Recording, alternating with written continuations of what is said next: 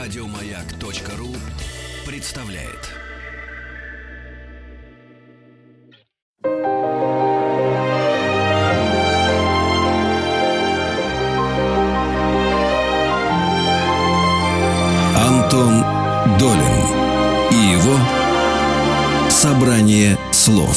Здравствуйте, у микрофона Антон Долин и сегодняшний гость нашей студии Борис Куприянов. Боря, привет.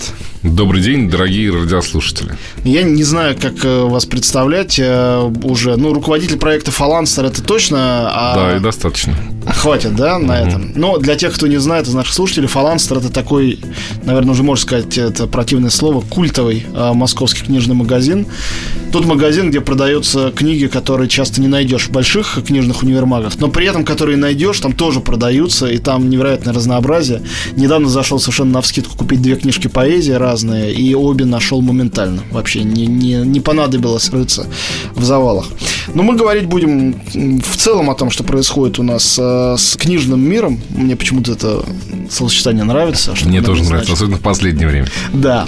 И я хочу начать с такой общей вещи. Только что буквально прочитал, э, основанное на статистике, высказывание Сергея Чупринина, э, замечательного, ну, наверное, можно сказать, литературного критика, да, и человека, который много пишет, думает о кино и возглавляет журнал «Знамя». На тему того, что даже если сейчас посчитать тиражи самых наших тиражных писателей, ну и дальше идет список, там, начиная с Донцовой и Марининой, и, скажем, там, с десятых фамилий, то э, там э, такая идет регрессия э, с этими тиражами, и как только мы доходим до десятого э, пункта в списке, тиражи уже, можно сказать, небольшие, особенно в сравнении с советскими, что создается впечатление, что люди перестают и это читать, что вообще вот читали-читали, потом начинали читать литературу все менее качественную с точки зрения каких-то художественных достоинств, а теперь просто вот в принципе чтение как занятие становится каким-то непривычным, экзотичным и вообще для редких каких-то странных залетных птиц. Ну, так и не так. Здесь можно поспорить с Чаплиным, который безумно уважаю, а на самом деле действительно читать стали меньше. И это девальвация чтения, дискредит... дискредитация это нехорошее слово, девальвация чтения. Мне кажется, дискредитации как раз нет, потому что да, с точки да, зрения вот этого... Э, инфляция чтения, как, Да, инфляция. инфляция. Вот этого как бы общественно одобренного, какого-то общественного договора, если ты человека на улице спросишь, любого, по-прежнему, читать любишь? Ну, все равно Нет, как... 34% скажут, что не читаю. Не читают? 34% скажут, вообще не читаю. То есть не стыдно уже это не стесняются? Да, то есть, ну, есть другие 34% процента скажут, что читают, мой любимый писатель Пушкин. Не, ну это понятно, что кто вот. еще. То есть это, это территория надежды, так назовем. На самом деле, действительно, ситуация очень сложная, и то, что происходило с книжным миром, или говорить проще, с э, издательским а, и книготорговым миром в последнее время, с последние 10-15 э, лет привело к своим результатам. Да? С чем связано э, падение тиражей даже самых тиражных авторов? Здесь есть одна причина, тоже причина надежды, можно сказать о ней хорошо, что действительно литература, которая является чистым развлечением, чистым интертейментом, она во всем мире уходит э, в электронный вид. Вообще уходит окончательно? Да. Решили под нее леса не вырубать? Ну, в общем-то, в принципе, я считаю, что это достаточно гуманно. Ну, Наверное. Я всегда на каких-то лекциях, встречах привожу в пример, как вы представьте, что вы приходите к барышне домой, у вас первое свидание, только чай, там, вы смотрите друг на друга, и вдруг видите на полке там собрание сочинений какого-нибудь иронического детектива, да, ну, у вас может быть разное мнение по этому поводу. Эти книжки, которые не хранятся дома книжки, которые читаются один раз и уходят. Их не перечитывают. Мне вот э, теща недавно, в прошлом, по году подарила на день рождения изданное какой-то популярной газеты, не помню кем, э, э, собрание, по-моему, полное Агаты Кристи. Я так не начал его перечитывать, но я, мне оно заняло полторы полки, и мне это очень нравится. Стоит Нет, и... Агата Кристи, извините, да. Не будем ее вписывать Не будем сюда. ее вписывать. Это как бы немножко другой жанр. Вот. А, но это все равно литература для развлечения. Да? И а, это литература, которая не перечитывается которая сделана на плохой бумаге, э, плохой полиграфии, она сделана для того, чтобы читать ее в метро. А с одной стороны, она полностью переходит в электронный вид, на Западе полностью. У нас не совсем, конечно, потому что у нас есть масса людей, которые не читают в электронном виде. А с другой стороны, она конкурирует не с книгами, Она конкурирует с другими гаджетами, которые занимаются развлечениями. То есть э, с Тетрисом, условно говоря, там сейчас другие ну, Тетрисы. Там другие Тетрисы, да. да, там с танчиками, да, там... Angry Birds, а, с чем там, все что лягушки. угодно. Angry Birds, лягушка, с тем, что в смартфоне можно смотреть кино, в том, что в смартфоне можно слушать музыку и так далее, и так далее, так далее. И здесь книга, как книга для развлечения, становится слабо конкурентной, это правда. А могу сказать анекдот. Мне рассказывали, не знаю, правда или неправда, но я очень его люблю. Что когда вышли изменения в законодательство российское, и охранникам э, запретили, даже ЧОПов, запретили читать на работе, тиражи вот таких донцовых для мальчиков упали там в разы сразу, резко. Они упали там в 3-4 раза. Это была трагедия для издателей, потому что они были совершенно к этому не готовы. Это как моя любимая история про то, как посчитали, кто является основным покупателем по профессии вот этих вот модных брендов, а, там от Шанели до Армани. И выяснилось, что в основном это секретарши по всему миру. Так всегда бывает, да. Да, я никогда об этом не задумывался, но как только узнал, понял сразу, что в этом есть смысл. Сейчас я думаю насчет охранников, читающих э, Донцову, и понимаю, что это... вот- Нет, там другие, там другие книжки. Там, там, там, там, я не знаю, как они называют. Простите мой непрофессионализм, я Да, не да, знаю. действительно. Но Ну, не вообще будем их называть. слушатели нас поймут, да, там Ага. какие-нибудь. Это с одной стороны. С другой стороны, э, то, что случилось э, с Россией, с книжным бизнесом после перестройки, э, это достаточно печальное зрелище. Он действительно очень долго оставался романтическим. То есть люди шли а, заниматься книгами, потому что они любили читать, потому что они хотели, а, чтобы книги выходили. И действительно, если помните 90-е годы, начало, середина, даже конец 90-х годов, выходило огромное количество литературы, очень важной, которая была не. То есть люди с жадностью, а, с такой жаждой покупали книжки огромными тиражами, часто плохо изданные, часто плохо переведенные, но известный факт, что шеститомник Бродского на Невском проспекте продавался из КАМАЗа. Это были такие романтические годы. И вот эти Я романтические очень хорошо это пришли. пом- помню, потому что у меня основная часть моей библиотеки такой не очень маленькая, именно тогда в 90-е собиралась. И э, сейчас, когда я покупаю новые книги, я продолжаю их покупать в большом количестве, э, я обратил внимание, что вот это э, момент впервые издано или впервые переведено, то, что в 90-е было значимым, очень важным, сейчас перестало быть важным. И Да. ты э, переиздание или первое издание, даже иногда это никак не указывается ни на обложке, ни в, в каких-то вот Ну, там уже информация. какие-то другие изыски. Вот эта Да. ситуация, которая была связана с э, этой романтикой, она очень быстро рынок такой, э, российский рынок, стал входить и в книжную область тоже. И издатели стали гнать тиражи. Стали гнать тиражи, стали выпускать много, стали как бы конкурировать между собой. И в результате это дошло к тому, что сейчас в России монополия, фактически. 70% книг, по крайней мере, художественных, выходит в одном издательстве. А магазинов а, независимых, то есть магазинов, которые не являются сетью, практически нет. Притом это не сетевые магазины, они большие, там, как э, магазин «Библиоглобус». Им совсем, или Москва, и совсем маленький магазин «Фаланстер». Это не важно. Что значит независимый магазин? Независимый магазин – это те магазины, которые проводят некоторую свою политику в отборе книг которые сами выбирают, что им надо продавать, что им не надо продавать. Марина Ниланкамнева гордится, и ей есть чем гордиться. И это действительно очень круто, что в ее магазине никогда не продавалась Анжелика, например. В 90-е годы, когда Анжелика продавалась везде. Да, и это важно, потому что магазин Теперь это такое становится... интеллигентное чтиво, по сути дела. Ну, теперь уже да. Магазин становится частью экспертизы книжной.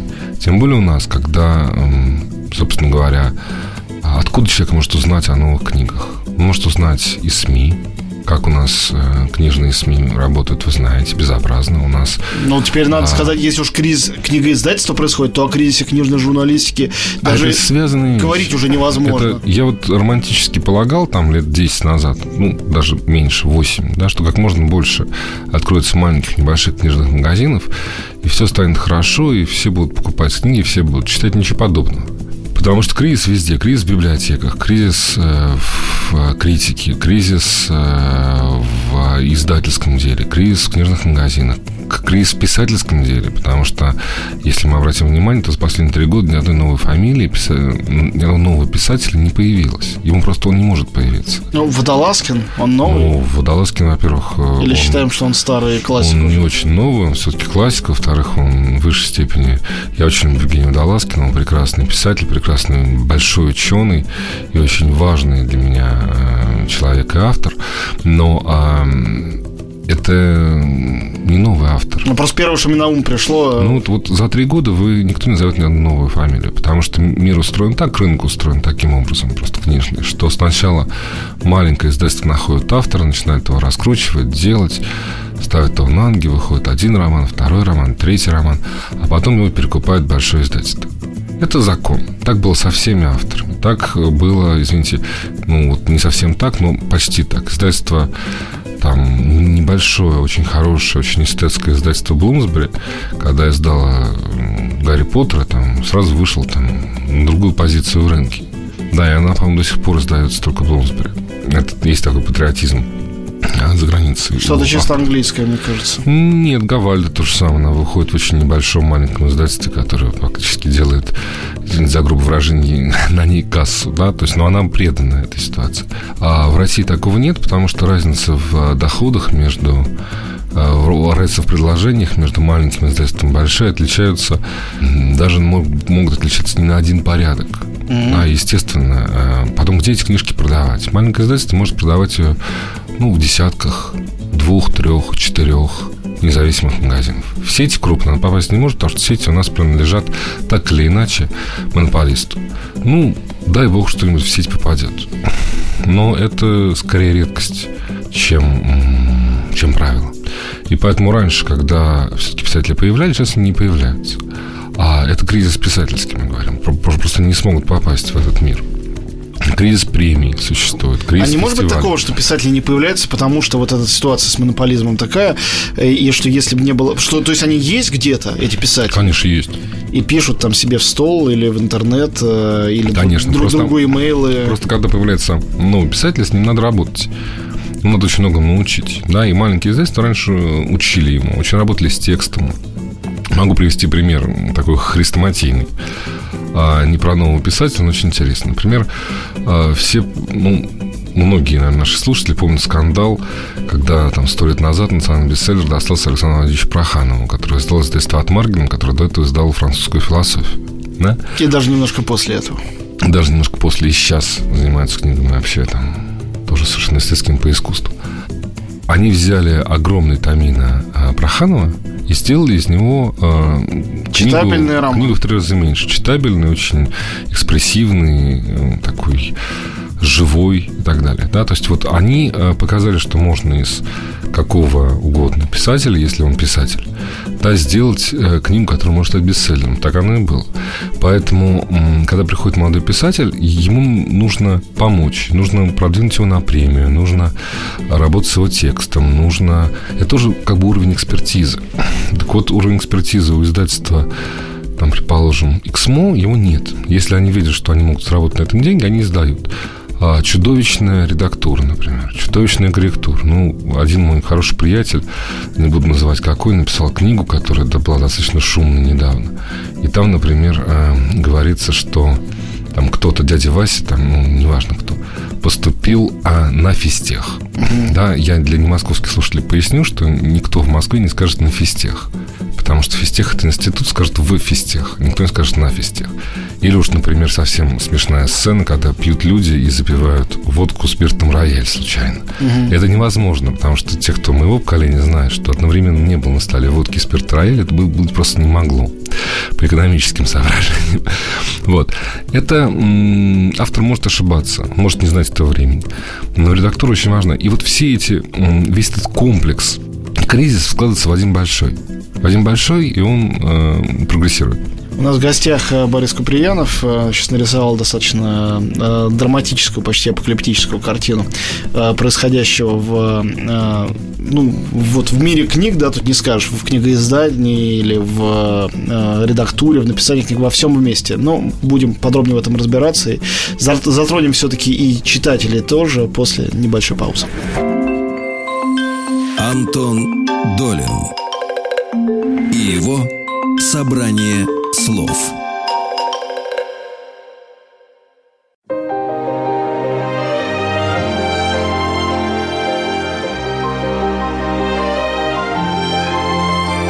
Антон Долин и его собрание слов. Мы снова в студии, Антон Долин у микрофона, наш гость сегодня Борис Куприянов. Мы говорим ну, о книгах и о литературе. Когда мы рассказываем нашим слушателям про э, кризис редактуры, ну, я практически уверен, Не только. что... Да, да, ну вот в частности сейчас на этом просто сделали какую-то паузу, да, понимаем, что... И даже про кризис писателей, наверное, это неприятно об этом думать, но вот так вот, что пожмут плечами, многие скажут, мне хватит и старых писателей, у меня и Толстой еще не весь прочитан, а редактура, да, все это, в общем, мелочи, у меня вот там Word сам ошибки исправит, а, а где ошибок нет, там мне, в общем, все равно. То есть не так много людей, для которых это Э, важно. Но вот, э, мне кажется, вопрос э, довольно существенный. Это первичный запрос читателя. Читатель, который приходит в магазин или не в магазин, а на сайт, или неважно, даже забудем о том, что он читает, электронную читалку или бумажную книгу. Вот, и он хочет что-нибудь, что-нибудь почитать. Вот что-нибудь новое почитать, что он не читал, не обязательно нового писателя. Антон, вот здесь вот я немножко переформатировал вопрос, но да. на самом деле хочу говорить о том же самом. Вообще говорить о чтении, какое чтение сейчас. Так получилось, что сейчас меня вот после моего библиотечного проекта очень тема чтения самого интересует. Да, я тут должен уточнить для наших слушателей, не все знают, что Борис Куприянов долгое время, сколько этого длилось? Ну, Несколько ну, три года. Наверное. Три года. Занимался проектом, ну, как бы переформатирования московских библиотек в правительстве Сергея Капкова, в его вот... Нет, нет, нет, нет подожди, подожди. В правительстве э, Сергей Капков был в правительстве Сергея Собянина. Да, да, естественно. Но в... За это, за это злые языки, говорят, его сняли. Как я... за, за такую, Антон, констатацию, как вы говорите. Ну да, да, да. Ну, это констатация, хорошо, будем считать ее оговоркой. Э, ну, как сказать, не, не сказать под руководством э, Сергея Капкова тоже, наверное, будет не совсем корректно и правильно. Да, так будет правильно, я думаю. Окей, ну хорошо, пусть будет так. Но сейчас э, вы этим не занимаетесь. Сейчас нет, не занимаюсь. Но э, давайте говорить о чтении э, как таковом. Действительно, где нас учили чтению? Нас учили чтению дома, во-первых. Во-вторых, нас учили чтению в школе. Это вот занудные уроки, когда нам рассказывали, как надо читать.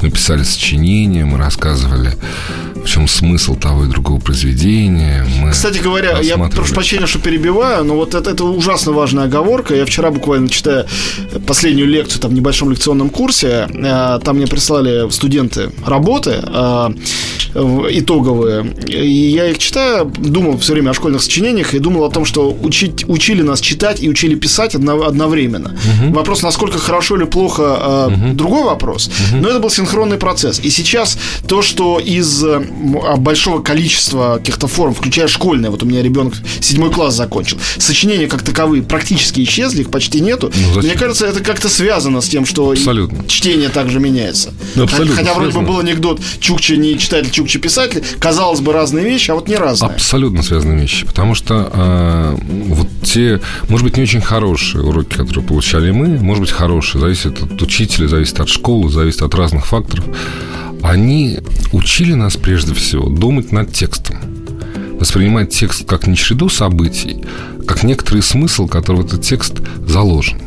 Так как сочинения уже давно не пишут, и в 9-10 классе школы, в основном, извините, в 10-11 я старорежимный человек, да, да, я тоже. разговаривать.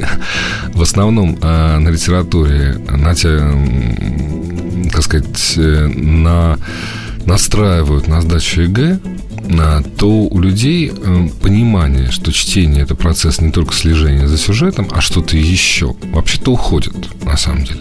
Это очень печально, потому что, а, на мой взгляд, одна из важнейших и, может быть, самая главная функция чтения – это возникновение критического мышления у человека, возникновение аналитического мышления.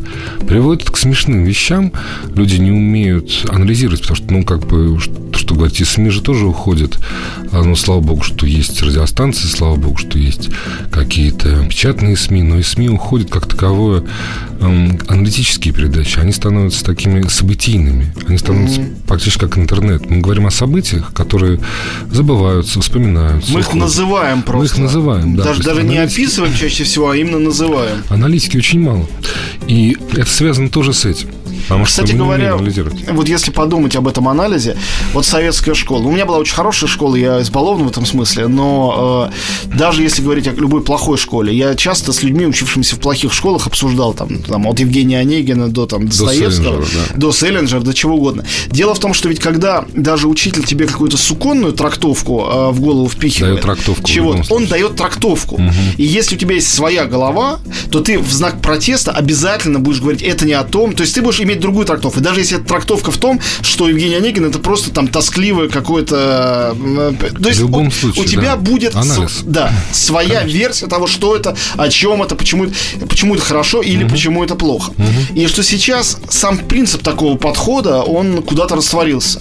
Да, во-первых, растворился. И система образования, не знаю, система мышления. Все-таки, все-таки чтение надо, надо признать, даже самое бытовое, даже самое сюжетное чтение, даже наивное чтение, оно все-таки как-то расширяет кругозор человека. Вот сейчас в организацию, где я работал, а, организованную Сергеем Капковым при департаменте культуры, пришли новые люди, которые раньше работали а, в департаменте молодежной политики, например, да. И буквально вчера, а, слава богу, что я находился на своем бывшем рабочем месте и уже не работаю там. Но буквально вчера девушка, которая назначили управлять э, и руководить отделом спецпроектов, то есть день рождения Лермонтова, там какие-то общегородские истории интересные, какие-то развития библиотек, весьма литературные, э, узнала, что, оказывается, Толстых как бы не один. Она узнала, выяснила- что два или выяснила, что три она- сразу? Не, что два сначала. Подождите, нельзя травмировать э, юную душу прям так сразу. Мне сразу стало интересно. Она задала вопрос, а почему в Москве две библиотеки Толстого, на что я ответила, значит, ее коллега из старых, что, ну, потому что это разных Толстовых, а чего Толстовых два? Ну, так сказал, ну, это разные Толстовы, так вежливо. Очень интересно, сказала она. То есть а я, я не понимаю, она думает, что Буратино написал Лев Как- Николаевич, Как- да? Он, он же написал Лев собачку. Он может Ну и да. потом Буратино дорос как-то. Это все может быть. Вообще-то это страшный показатель. Это 24-летняя молодая девушка, которая уже там несколько лет, там года 3-4, работает в органах власти. Она не знает программу средней школы. Она просто не в курсе о Но том, что Буратино, я бы сказал, что это не средняя школа, а задолго Ну, до- дошкольное ну, чтение. Дошкольное чтение Буратино она знает. Но это Ну, уже кое-что. То есть, значит, что она не читала ни Льва Толстого, ни Алексея Николаевича, ну уж про Алексея Константиновича вообще ничего не А про. Татьяну Толстую. Татьяна Толстую тоже сомневаюсь, при всем как бы уважении Татьяны Никитичны. А, вот. И это проблема. Это проблема, потому что у людей совершенно м, сужается вообще понятие о истории, о патриотизме, о языке, об отечестве. Это серьезная проблема, с которой государство еще столкнется только в будущем. Потому что вот это небрежение наше, я говорю наше, потому что это общее небрежение, Конечно. к чтению может привести только к самым печальным результатам. Мы прерываемся совсем ненадолго, вернемся сейчас в студию. Антон Долин и его собрание слов.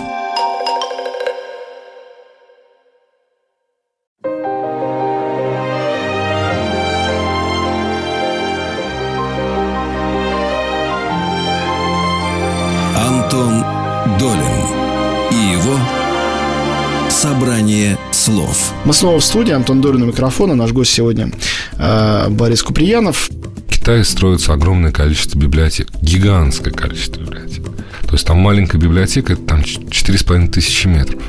Потому что китайцы прекрасно понимают, что они должны воспитывать поколение, которое готово и самообучаться тоже, которое готово анализировать, которое готово узнавать что-то новое. Мне кажется, что в Китае я не специалист, поэтому рискую сейчас болтнуть какую-то глупость, но мне кажется, что там обратная относительно нас э, э, ситуация и процесс при всех ну, внешних сходствах связан с тем, что они период нечитания такого, причем агрессивного, прошли во времена культурной революции, когда, э, если читали, то там были там эти статники Мао, да и все. То есть чтение Наверно. было сведено совсем к примитивному. Да-да-да. И ощущение, поскольку ну, я слежу за Китаем по китайскому кино, потрясающее, богатому, разнообразному, яркому, наше да- даже близко не валялось.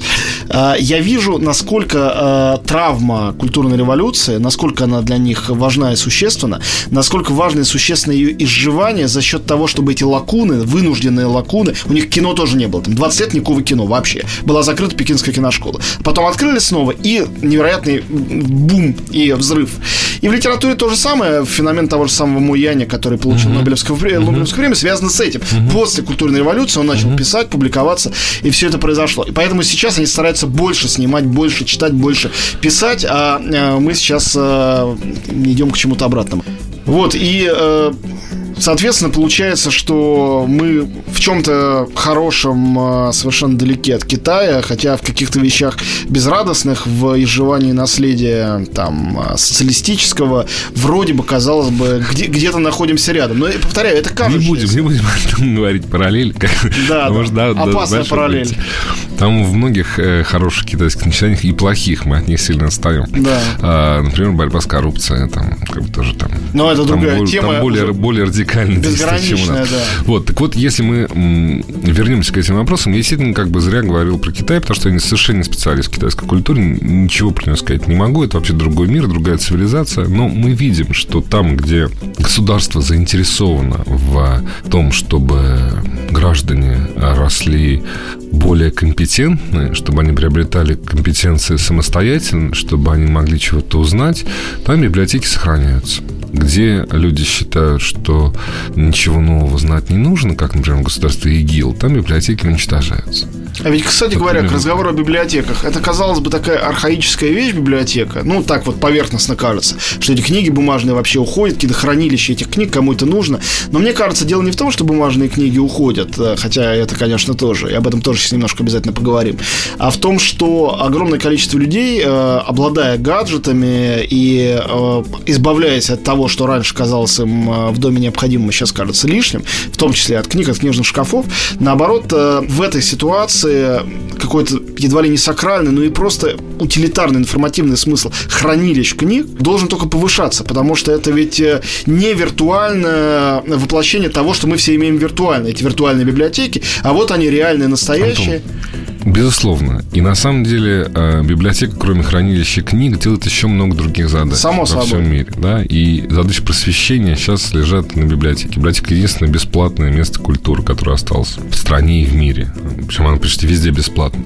Библиотеку в любой стране, даже где платный абонемент, вы можете зайти и читать совершенно без какой-либо платы. Ну, Есть города вроде Нью-Йорка, где есть специфический культ главной библиотеки, и у нас, по-моему, такого культа Ленинки нет даже и близко, несмотря на... Пардон, пардон, секундочку. Так, хорошо. секундочку. Что касается Нью-Йорка, то это городская библиотека. Да, я это знаю. не Ленинская библиотека. Где находится главная городская библиотека, даже из слушателей москвичей никто не скажет. Вот если вы живете в Иркутске, вы знаете, где находится главная городская библиотека. Или если вы живете в Новосибирске. Да, в Москве главная городская библиотека, центральная научная библиотека имени Некрасова находится в здании бывшей фабрики в 10 минутах ходьбы от метро Бауманская. В принципе, в неприспособленном для этого помещении и совершенно в никаких условиях. Да, поэтому у нас просто нет на самом деле, главной городской библиотеки. Катастрофа. И там Нью-Йорк Пэлас, как бы у него задачи не те, что у Ленинской библиотеки. Кроме хранилища книг, Нью-Йорк Пэлас – это публичная библиотека для всех. То есть там не нужно быть в нее записанным, не можно прийти и работать просто так. Это совершенно другой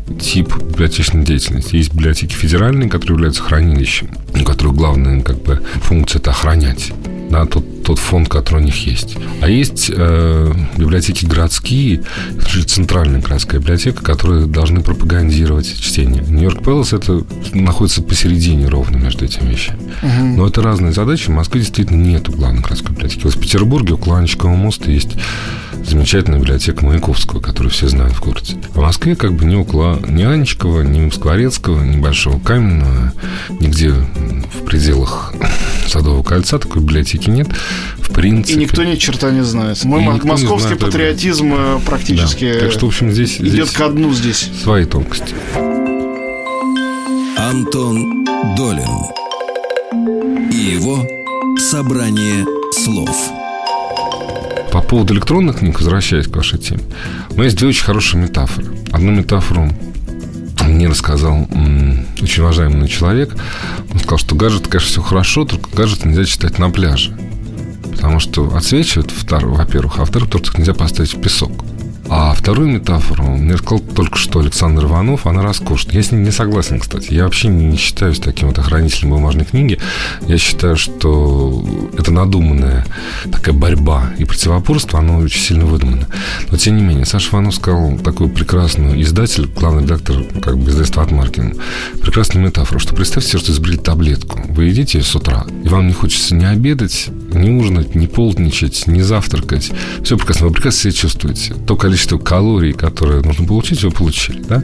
И вы поменяете эту таблетку, она стоит очень дешево, 10 рублей. И вы эту таблетку поменяете на традицию семейного ужина, обеда на работе, там, перекуса с флиртом, там, там в ланч, да, завтрака с э, семьей, а вечерние там пирушки с друзьями по бокалу пива там после работы и так далее. Вы готовы поменять одно на другое? И на самом деле вот этот вопрос к слушателям, насколько они готовы на другое поменять. Я тут полностью на стороне Саши, потому что э, меня все время спрашивают, почему я читаю бумажные книги, а я еще в последнее время повадился через интернет, иногда просто в магазинах покупать, если я хочу прочитать какой-нибудь классический текст, который я не читал, таких огромное количество, mm-hmm. я всегда покупаю издания старые. Не старинные за огромные деньги, а пусть это будут 60-е, 70-е mm-hmm. годы, даже 80-е. Да, да, да. Во-первых, мне больше нравится качество бумаги, во-вторых, мне нравится, как книга пахнет. И на вопросы, почему ты читаешь эти книги, еще в сумке таскаешь, ну, во-первых, они не так много весят, в сумке таскать не страшно. Я не могу объяснить совершенно иррациональную вещь, ощущение счастья, когда я выхожу из метро, из вагона, и иду на переход или чаще всего на переход, а не на выход, чтобы ехать дальше, я очень много читаю в транспорте. Угу. И у меня книга в руке, и я ее обхватываю э, первым, значит, и э, третьим пальцем, а второй у меня закладывает э, да, то место, где да. я остановился, и я чувствую, сколько я уже прочитал и сколько мне еще осталось. Это невозможно да, в, да. Бумаж... э, в книге электронной. И объяснить, что в этом хорошего, я не могу. Но мне кажется, Антон, что мы здесь вот опять же уходим в борьбу бумажной электронной. Никакой борьбы нет. Ну да, это мираж в большой степени. На самом деле это мираж. Потому что, вот как показывает практика, еще 7 лет назад на франкфуртской книжной ярмарке, главной книжной ярмарке мира, все говорили, все, нам конец. Все, мы как бы вот все, только электронные книги. Как мы его будем монетизировать, как все, в общем, была паника просто. Сейчас никакой паники нет, на самом деле ситуация изменилась. Два года назад, по мнению очень авторитетного журнала «Бестселлер», рост покупок электронных книг остановился на уровне 30%. Да? Очень интересно. И вот 30% это, собственно говоря, Pocketbook. Да, потому что не, не имеет смысла ждать год, пока выйдет Pocketbook, когда можно сразу купить электронную версию. Ну, в, в Америке отдельная ситуация, потому что там электронная версия дороже, чем Pocketbook. Mm-hmm. То есть а, люди покупают бумажные книги вне зависимости от того, читали они в электронном виде или не в электронном. Замечательный эксперимент провел. Ну, правда, это давно. А, Арсен Ривазов, когда написал книжку «Одиночество 12», в этот день, когда книжка вышла, всю книжку полностью выложил в сети. И от этого продажи книги не уменьшились, а увеличились на самом деле. А то же самое, насколько я знаю, делает Дим Глуховский активно. Ну, Radiohead это делали со своим здесь, альбомом, да, когда да, они бесплатно и выложили это, в сеть, люди покупали это, пластинку это тоже. не связанные вещи. Просто как бы э, электронный или бумажный – это метод, как мы читаем. Да? Как угодно читать, хоть на папирусах, на глиняных табличках. Это совершенно не важно. Главное пытаться анализировать текст. Просто прошла подмена. Мы, когда стали спорить все дружно на протяжении долгих лет о том, что бумажный электронный, электронное все убьет, бумажное умирает, мы выплеснули ребенка. Мы забыли про то, что сама процедура чтения уходит. Сама процедура чтения Или долго, существует, медленно, как, как у Петрушки анализа. Гоголевского, да? вот это вот механическое чтение, что да? все умеют читать, читают, да? Э, и, и это я очень хорошо вижу по чтению публицистики, и по да? тому, как публицистику, эту колумнистику, как ее пишут и как ее люди анализируют. Да? Они читают и абсолютно наивным образом, как ребенок, какие-то вещи, которые являются манипуляциями, стилистическими какими-то угу. подменами, они их проглатывают и усваивают сразу. Выхватывают куски и перепащивают. Да, да, вот перепосты очень сильно это все изменили. Я очень много вспоминаю Умберто Эко, который, по-моему, один из самых интересных теоретиков вот вопроса чтения, в том, что он делает в своей эссеистике, и он это делает уже последние лет 20, на самом деле, задолго до. Он, как известно, обладатель гигантской библиотеки старых книг, э, ну, своей домашней имеется в виду, собиратель. При этом он, э, помню, когда приезжал в Москву еще с лекцией в МГУ, он объяснял, что слова о том, что интернет убьет чтение, это самый глупый вообще вывод, который можно сделать, что интернет, наоборот, поощряет людей к чтению, потому что да? в основном это буквы. Но тогда он не говорил об изменении характера этого чтения. И очень интересно, у него есть книги, даже несколько, которые посвящены тому, что бумажная книга всегда была долговечнее, чем электронная, и что сейчас, когда все писатели пишут на компьютере, уже невозможно восстановить первую, вторую версию, версию, редакцию. Есть, есть третий аргумент. Я сказал два про таблетку и про пляж, а третий аргумент, что будет, если отключится электричество. Да, да, это очень тоже важно. Э, у Кинга есть прекрасный роман «Мобильник». Все мобильники вдруг оказались, не только они все отключились, но оказались разносчиками страшной инфекции. Как в дне Трифидов, все, кто смотрели на падение метеоритов, все ослепли. Так и там, все, у кого были мобильники, превратились в зомби. И только люди, которые случайно или по какой-то причине своей фобии, мании их не имели, остались нормальными людьми.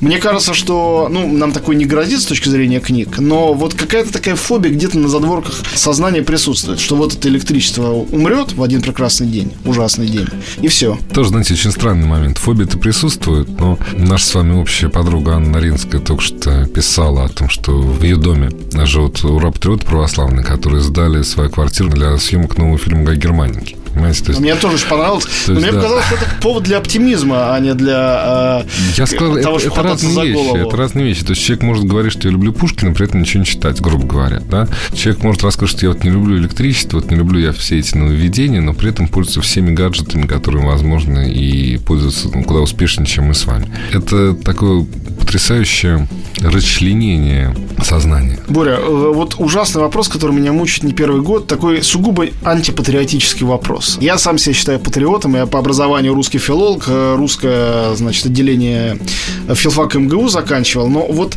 я не могу не обращать внимания на то, что когда я приезжаю, например, во Францию, я хорошо знаю язык и читаю по-французски много, что когда я оказываюсь на любом маленьком, малозначительном, э, ничего не значащем полустанке железнодорожном, вот в киоске я всегда там найду, рядом с э, покетбуками с газетами, которые там люди читают очень активно, книги новейшие, ну, те, которые у нас точно проходят по разряду интеллектуальных, которые должны продаваться только в фаланстере. Последнее, что я видел, я в трех разных городах не поленился, специально увидел, когда я сейчас был в Каннах. Везде лежит последний роман Уильбека, везде лежит последний роман Умберто Эко. Ну, вот они лежат, хоть ты тресни. Очевидно, что люди их покупают и читают. И все-таки это связано с тем, что там все-таки читатели какие-то более читающие, или у нас тоже это везде эти Умберто Эко и Уильбеки свои лежат, только мы как-то не замечаем. Да, тиражом 2-3 тысячи, 5 тысяч Да, ну, ну, ну вот как, почему? Что французы умнее и больше читают? Э, ну, правда. Вы какой ответ мне хотите, Антон? Правдивый. Что вы об этом думаете?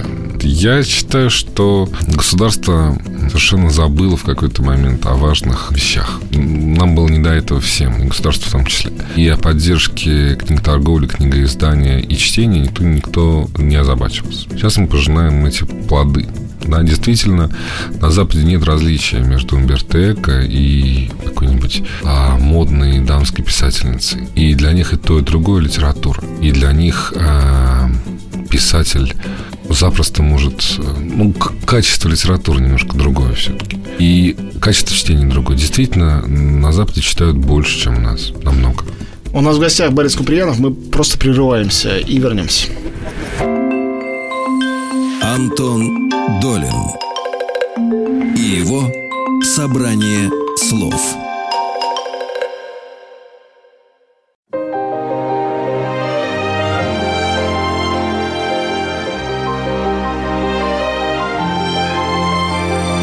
Антон Долин и его «Собрание слов». Мы снова в студии, Антон Долин, микрофона, Борис Куприянов сегодня наш гость. Ну вот говорим о, о не от чтения, как от читаний у нас и, ну, например, в Европе или, например, в Америке. Вот я сейчас тоже в Америке в маленьком университетском книжном магазинчике, правда, университетском, но действительно маленьком. Тоже сразу среди бестселлеров ну, обнаружил... Америка вообще оскорбительно. Нам всегда рассказывали, что американцы тупые, не умеют читать. Тупые, не умеют читать, вообще там все такое.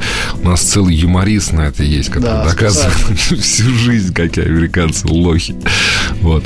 На самом деле читают больше, чем больше, чем читают, и библиотека им пользуется больше, чем мы, и тиражи другие совсем, и активнее проходят программы, и даже, скажу вообще крамольная вещь, книгоиздание является серьезным сегментом бизнеса. Да?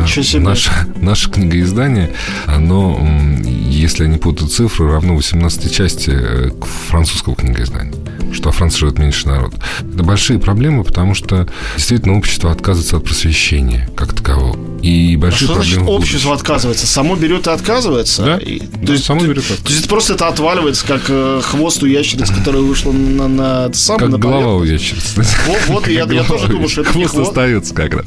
Вот. Хвост растет, он все То более такая, да, ветвящийся и это сильный. странная мутация. На самом деле, просто очень четко надо понимать, для чего, как бы, какую страну мы хотим строить и для чего мы хотим строить эту страну. И какие, что мы хотим, чтобы наши дети получали. Хорошо, нам нужна срочно какая-то инъекция оптимизма. Тогда вопрос, ну, вот я действительно задаю его, что называется, на полном серьезе.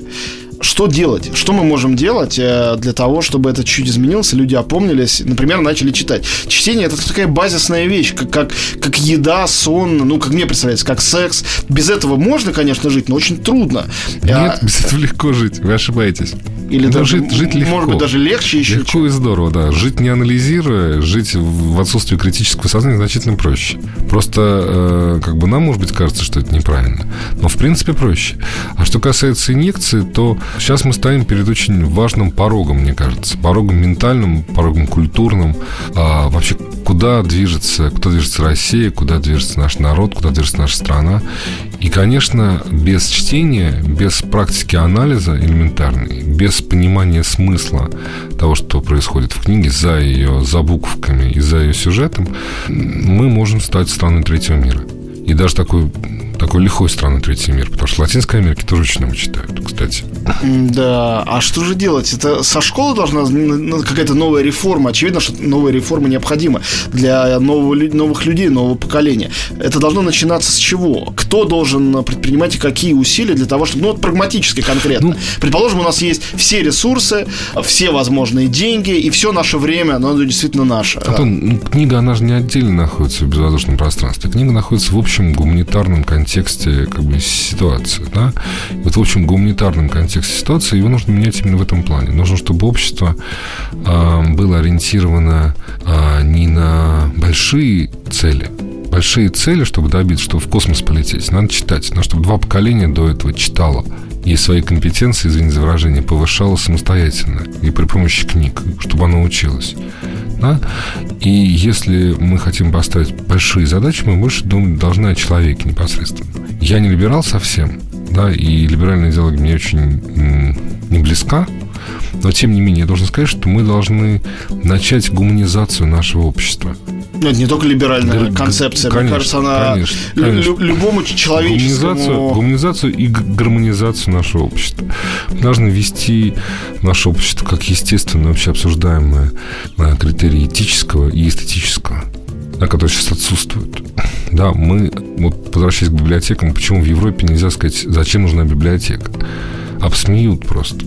Потому что для а, европейцев этот вопрос фактически неприличный. У нас же э, даже библиотекари часто задают этот вопрос. То есть э, это абсолютно естественный момент. Мы должны вернуться к некоторым этическим, гуманистическим основам. Хотите, эти основы будут православные, хотите какие-нибудь другие, неважно. Но на самом деле эти основы будут связаны с тем, что мы должны гуманизировать общество. Чтобы модернизировать и, даже чтобы мобилизировать общество, оно должно быть гуманизировано. Боря, задам примитивный вопрос, ну такой детский. Альтернативы книге в ее, э, ну, виртуальной книге, бумажной книге, электронной, плевать какой. Альтернативы книги, они, они существуют вообще? Ну, Что только не сложнее. Ну, там, например, как бы попытка анализа классической музыки или анализа, или математического анализа. Ну, они существуют, да. Только, только если мы с книгой, с книжкой справиться не можем, то не нужно думать о том, что мы справимся со всем остальным. То есть все-таки язык литературы это первичный язык, э, с которого начинается ну, познание, познание мира. Тем более в России. Тем более, что наш язык, он весьма особенный, он не похож на другие, что мы языковая страна, в отличие, там, предположим, от Канады. У нас с этим сложности. А испортил наш нас миф о том, что мы самые читающие? Вот Да, это вот да, э, безусловно. чванство, Да, возникшее безусловно. автоматически. Безусловно. Человек не, не прочел ни одной книги за год, но говорит, что у нас самая читающая да, страна. Да, безусловно, безусловно. Чем, чем, чем с руганью? Да вы не понимаете, они читают просто не там, они читают там, качают в интернете. Это вот этот миф, что качают в интернете, там, типа, ворот, очень много ворот, и слава богу, что ворот. Это единственный способ, может быть, донести книгу до глухой провинции или до студента, у которого просто физически нет денег. Потому что в библиотеках часто книг просто не существует, те, которые им нужны. Воруют везде. А наша страна не, не находится ни на первом месте по воровству книг, поверьте. Но... а, А где больше воруют? Где-то в Азии и в Африке или в так Ну, в? Азии, в Африке, конечно. Я бе- беседовал с издателем, который издал Гарри Поттера в Китае. Он говорит, вот за первый уикенд я продам там 2 миллиона. А дальше? Вот, а дальше уже бесполезно. Там выйдет столько подделок бумажных, электронных, что я не продам ни одной. Точно такие же. Ну, Китай это, опять, я возвращаюсь, и другая совершенно история. Помню, я брал интервью В Америке одного- больше воруют, чем в России. Понятно. Брал интервью в Китае у одного замечательного режиссера, документалиста, который снял фильмы. э, Нету шансов, что их когда-либо разрешат в Китае официально показать. Документальный фильм, по-моему, без единого слова, длится 10 часов. Об бывших индустриальных регионах, где были заводы, а сейчас нету ничего. Фильм получил призы на фестивалях. Я говорю, слушайте, а вам не обидно, что вот в Китае запрещено, ни, ни один человек не увидит? Он говорит, слушайте, а пиратство? Я говорю, ну вот, вот пиратство, у вас документальный фильм 10-часовой. Ну сколько людей вот пиратит? Он говорит, в Китае миллионы. И я сразу понял, мне как-то стало так стыдно. Я понимаю, что в России не то, что наш китайский любой фильм какой-нибудь такой снимут, но ну, даже и пиратским образом бесплатным. Рукой махнут, да и все. Никто не будет этого делать. Ну ладно, все равно с надеждой все-таки Читайте. на какое-то будущее, да, я могу только присоединиться. Спасибо большое. Гостем нашего эфира сегодня был энтузиаст чтения и во всех его формах и издательского дела и всего книжного мира. Возвращаемся к этому бессмысленному, но прекрасному определению. Э, И руководитель проекта «Фаланстер» Борис Куприянов. Спасибо большое, дорогие слушатели. Читайте. Антон Долин и его собрание слов. Еще больше подкастов на радиомаяк.ру.